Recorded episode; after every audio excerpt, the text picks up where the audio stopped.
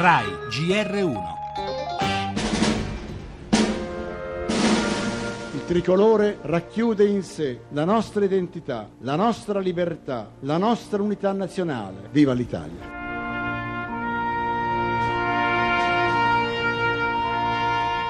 Una persona che ha segnato la storia del nostro Paese servendo le istituzioni con passione, dedizione e lealtà per molti anni. Era una persona molto semplice, colta, alla mano, però aveva in sé quell'aristocrazia di un uomo intelligente abituato a un ruolo importante. Parlava poco ma chiaro. Una persona che voleva bene al suo paese. Mi è piaciuto perché era veramente un patriota. Mi ricorda l'Italia in Europa, mi ricorda la politica fatta con dignità. Sono stati giorni terribili perché non ci voleva proprio nessuno, ma l'autorità di Ciampi ci ha aiutato moltissimo. Lui rassicurava le banche centrali, i ministri delle finanze. Lavoro e opero avendo chiaro un ideale, un obiettivo. Più volte mi sono definito cittadino d'Europa nato in terra d'Italia.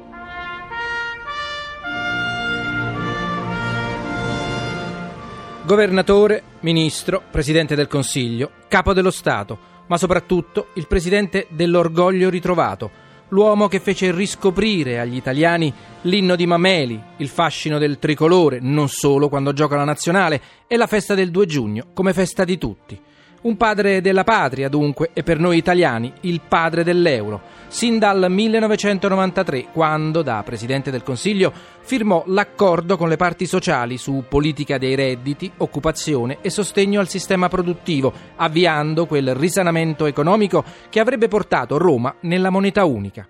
Italia, italiani, ma soprattutto Europa sono del resto le tre parole più usate da Carlo Azeglio Ciampi.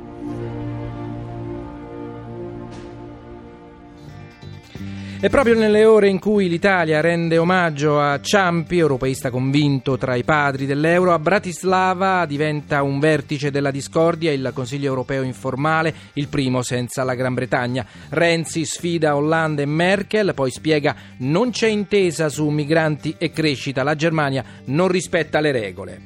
Ci occuperemo anche della convention di centrodestra a Milano con Stefano Parisi che battezza il suo progetto per rilanciare la coalizione. Poi un aggiornamento dalla Siria e da noi sul maltempo. Infine lo sport con la quarta giornata di campionato.